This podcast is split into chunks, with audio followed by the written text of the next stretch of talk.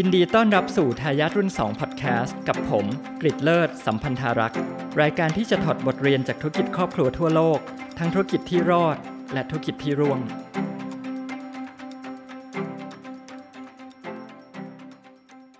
สวัสดีครับเวลาที่เราพูดถึงธุรกิจครอบครัวเนี่ย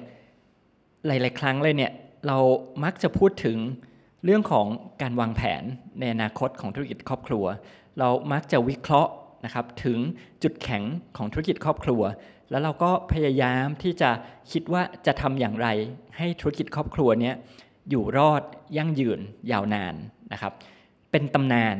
หรือที่ภาษาอังกฤษเราจะใช้คำว่า uh, leave legacy นะครับต่อไปในอนาคตอีพิโซดนี้เราจะมาคุยกันถึงตัวอย่างของธุรกิจครอบครัวที่แสดงให้เห็นว่าการ leave legacy ของธุรกิจครอบครัวนี้เนี่ยมันทำได้หลายอย่างและมันไม่จำเป็นต้องพยายามให้ครอบครัวเป็นเจ้าของกิจการต่อไปเรื่อยๆหรือให้สมาชิกครอบครัวเนี่ยเป็นผู้บริหารธุรกิจต่อไปเรื่อยๆดำเนินกิจการโดยคนในครอบครัวไปเรื่อยๆนะครับมันมีวิธีอื่นด้วยตัวอย่างที่เราจะมาคุยกันในวันนี้เนี่ยคือธุรกิจครอบครัวของตระกูลแมททัสผู้ก่อตั้งแบรนด์ไอศกรีม Häagen-Dazs ครับไอศกรีม Häagen-Dazs ถือกำเนิดมาได้ยังไงอันนี้เนี่ยเราจะต้องเริ่มมาดูกันก่อนนะครับ Häagen-Dazsก่อตั้งโดยคุณรูเบน แมททัสนะครับคุณรูเบน แมททัสเนี่ยอพยพมาจากโปแลนด์ไปสหรัฐอเมริกาตอนที่เขาอยู่แค่สิบขวบนะครับเขาไปกับแม่ของเขาที่เป็นม่ายนะครับตอนนั้นเขาเขาไปอเมริกาเนี่ยในปีหนึ่งเก้าสองหนึ่งพอไปถึงนะครับก็ยากจนนะครับก็ช่วยลุงขายหวานเย็นมะนาวที่เรียกว่าเลมอนอิตาเลียนไอซ์เนี่ยนะครับก็เป็นเกล็ดน้ำแข็งรสมะนาวนะครับขายอยู่ที่บรอนซ์ที่นิวยอร์กต่อมาเขาก็ขยายกิจการไปทำไอติมหวานเย็นที่เป็นแท่งนะครับแล้วก็มีไอติมเคลือบช็อกโกแลตด้วยนะครับแล้วก็ขายแซนด์วิชด้วยนอกจากขายหวานเย็นมะนาวนะครับคุณรูเบนเขาเล่าว่าในสมัยนั้นเนี่ยการทำไอติมเนี่ยมันมันแตกต่างจากการทำไอติมในปัจจุบันค่อนข้างมากเลยอย่าลืมว่าสมัยนั้นเนี่ยตู้ยงตู้เย็นก็ยังไม่ค่อยมีนะครับเพราะฉะนั้นเนี่ยจะทำไอติมเนี่ยให้มันเป็นน้ำแข็งเนี่ยมันยากเขาก็บอกวิธีการคือช่วงฤดูหนาวเนี่ยก็ต้องไปเอาน้ำแข็งมาจากทะเลสาบเกรทเลคส์นะครับมาฝังไว้ในขี้เลื่อยแล้วก็รอจนถึงฤดูร้อนเนี่ยนะครับก็น้ำแข็งนั้นก็มาทำเป็นไอติมนะครับซึ่งคุณรูเบนเนี่ยก็เรียนดูวิธีการทำไอติมรสชาติต่างๆเนี่ยจากหนังสือเองด้วยอันนี้เขาก็ถือว่าเป็นเป็น self taught entrepreneur นะครับในช่วงทศวรรษหนึ่งเก้าห้าศูนย์เนี่ยเกิดเทคโนโลยีใหม่ขึ้นมาที่มันแพร่หลายขึ้นมาก็คือเทคโนโลยีตู้เย็นเทคโนโลยีตู้เย็นเข้ามาเนี่ยมันมา disrupt ธุรกิจไอศกรีมแน่ๆนะครับ disrupt ยังไงมันทำให้ไอศกรีมเนี่ยแพร่หลายมากขึ้นเพราะว่าร้านค้าต่างๆก็สามารถขายไอศกรีมได้เพราะว่ามีตู้เย็นคนก็ผลิตไอศกรีมมากขึ้นคนซื้อก็ก็ซื้อง่ายขึ้นมันก็เกิดสงครามราคาในอุตสาหกรรมไอศกรีมขึ้นมาไอศกรีมก็ราคาตกลงมาเรื่อยๆนะครับแข่งขันสูงนะครับตัดราคากันเองคุณรูเบนเขาก็เลยบอกว่าเราเขาจะทำไงให้เขาอยู่รอดได้ strategy ของเขาเนี่ยไม่ได้ไปแข่งด้วยราคา strategy ของคุณรูเบนเขาบอกว่าจะอยู่รอดได้เนี่ยเขาจะผลิตสินค้าผลิตไอศครีมที่มีคุณภาพที่ดีที่สุดแล้วก็จะขายในราคาแพงแล้วเขาจะให้ลูกค้าเนี่ย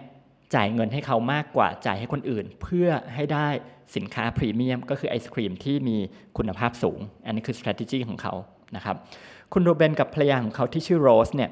ก็เลยเริ่มผลิตไอศกรีมคุณภาพสูงขายในราคาสูงใช้วัสดุดีที่ดีมากๆนะครับเขาบอกว่าเขาใช้เฉพาะวัตถุดิบจากธรรมชาติไม่ใช้สารสังเคราะห์นะครับใช้ไข่จริงใช้ครีมจริงนะครับสิ่งปรุงแต่งของเขาก็มาจากธรรมชาติแล้วก็มาจากแหล่งที่มีชื่อเสียงนะครับใช้ช็อกโกแลตจากเบลเยียมใช้วานิลาจากมาดากัสการ์ใช้กาแฟจากโคลอมเบียเป็นต้นครับเริ่มผลิตไอศกรีมขายในนามของ Häagen-Dazs ในปีหนึ่งเก้าหกศูนย์เป็นไอศกรีมพรีเมียมก็ถือเป็นจุดกำเนิดของธุรกิจไอศกรีม Häagen-Dazs เขาแบ่งงานอย่างนี้คุณโรเบนเนี่ยสามีทำหน้าที่ผลิตแล้วก็คิดค้นไอศกรีมรสชาติใหม่ๆส่วนคุณโรสภรรยาเนี่ยออกตระเวนทำการตลาดให้ผลิตภัณฑ์ฉะนั้นคีย์เวิร์ดตรงนี้มันมีอยู่สองอันนะครับอย่างแรกก็คือคุณภาพของสินค้าที่สูงและอย่างที่สองก็คือการตลาดซึ่งเขาให้ความสำคัญกับทั้งคู่นะครับคุณรูเบนเขาบอกว่า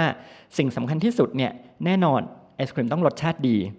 แต่สิ่งสำคัญอันดับสองที่ขาดไม่ได้เลย ก็คือการตลาดเนี่ยต้องเจ๋งด้วยนะครับเขาก็แบ่งงานกับภรรยาของเขาแล้วเขาบอกเขาภูมิใจมากกับการตลาดของ Häagen-Dazs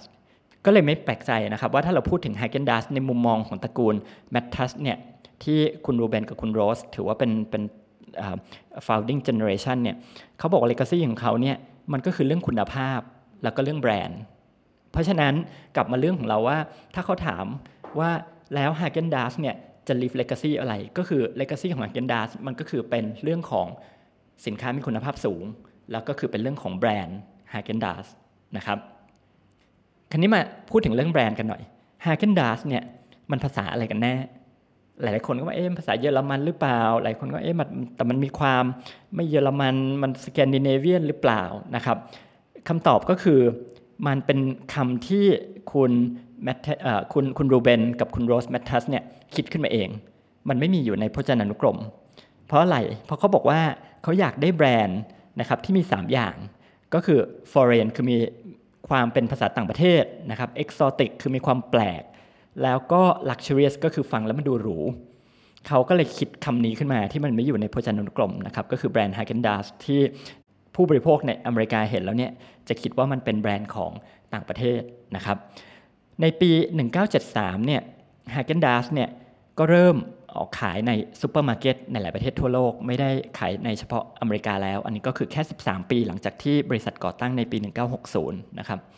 จุดเปลี่ยนอันนึงที่สำคัญเนี่ยคือปีหนึ่งเก้าเจ็ดหกลูกสาวของคุณ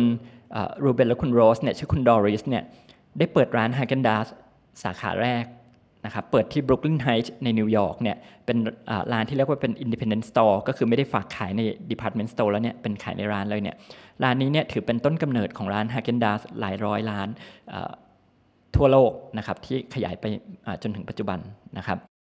การที่เขาขยายธุรกิจทั้งขายในซูเปอร์มาร์เก็ตแล้วก็เปิดร้านอิสระด้วยเนี่ยในที่สุด Häagen-Dazs ก็ขึ้นแท่นนะครับเป็นไอศครีมที่ประสบความสำเร็จที่สุดในอเมริกาในปีหนึ่งเก้าแปดสามนะครับคุณรูเบนและคุณโรสเนี่ยตอนนั้นอยู่ในวัยเจ็ดสิบกว่าเขาก็เริ่มคิดแล้วว่าเขาอยากตัดสินใจที่จะวางมือก็คือเกษียณ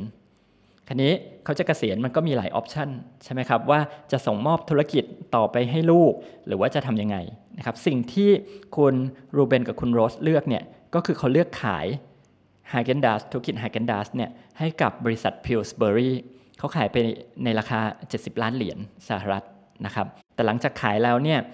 คนในครอบครัวของเขาเนี่ยก็ยังร่วมทำงานกับธุรกิจนี้อยู่นะครับคุณดอริสเนี่ยก็ยังคงบริหารงานอยู่นะครับเป็น President กับ General Manager ของเอ่อบริษัทแฟรนไชส์นะครับของ Häagen-Dazs คุณเควินเฮอร์ลี่นะครับสามีของคุณดอริสเนี่ยก็เป็น President แล้วก็ General Manager ของกิจการฝั่งค้าปลีกนะครับในขณะที่คุณรูเบนก็ยังเป็น Chairman ของ Häagen-Dazs ที่ตอนนี้กลายเป็นส่วนหนึ่งของกลุ่มผลิตภัณฑ์อาหารในเครือ Pillsburyต่อมาเนี่ย Pillsbury ก็ขาย Häagen-Dazs ให้อีกบริษัทหนึ่งก็คือ General Mills ไปในปีสองพันหนึ่งนะครับส่วนครอบครัว Matas เนี่ยก็ไม่ได้มีส่วนในกิจการของ Häagen-Dazs อีกต่อไปนะครับแต่ความสำเร็จของ Häagen-Dazs เนี่ยมันก็ถือว่าเป็นผลงานชิ้นโบแดงของครอบครัว Matas นะครับในขณะที่ครอบครัว Matas เนี่ยตัดสินใจขายกิจการในเวลาที่เหมาะสมมันก็ทำให้สินค้า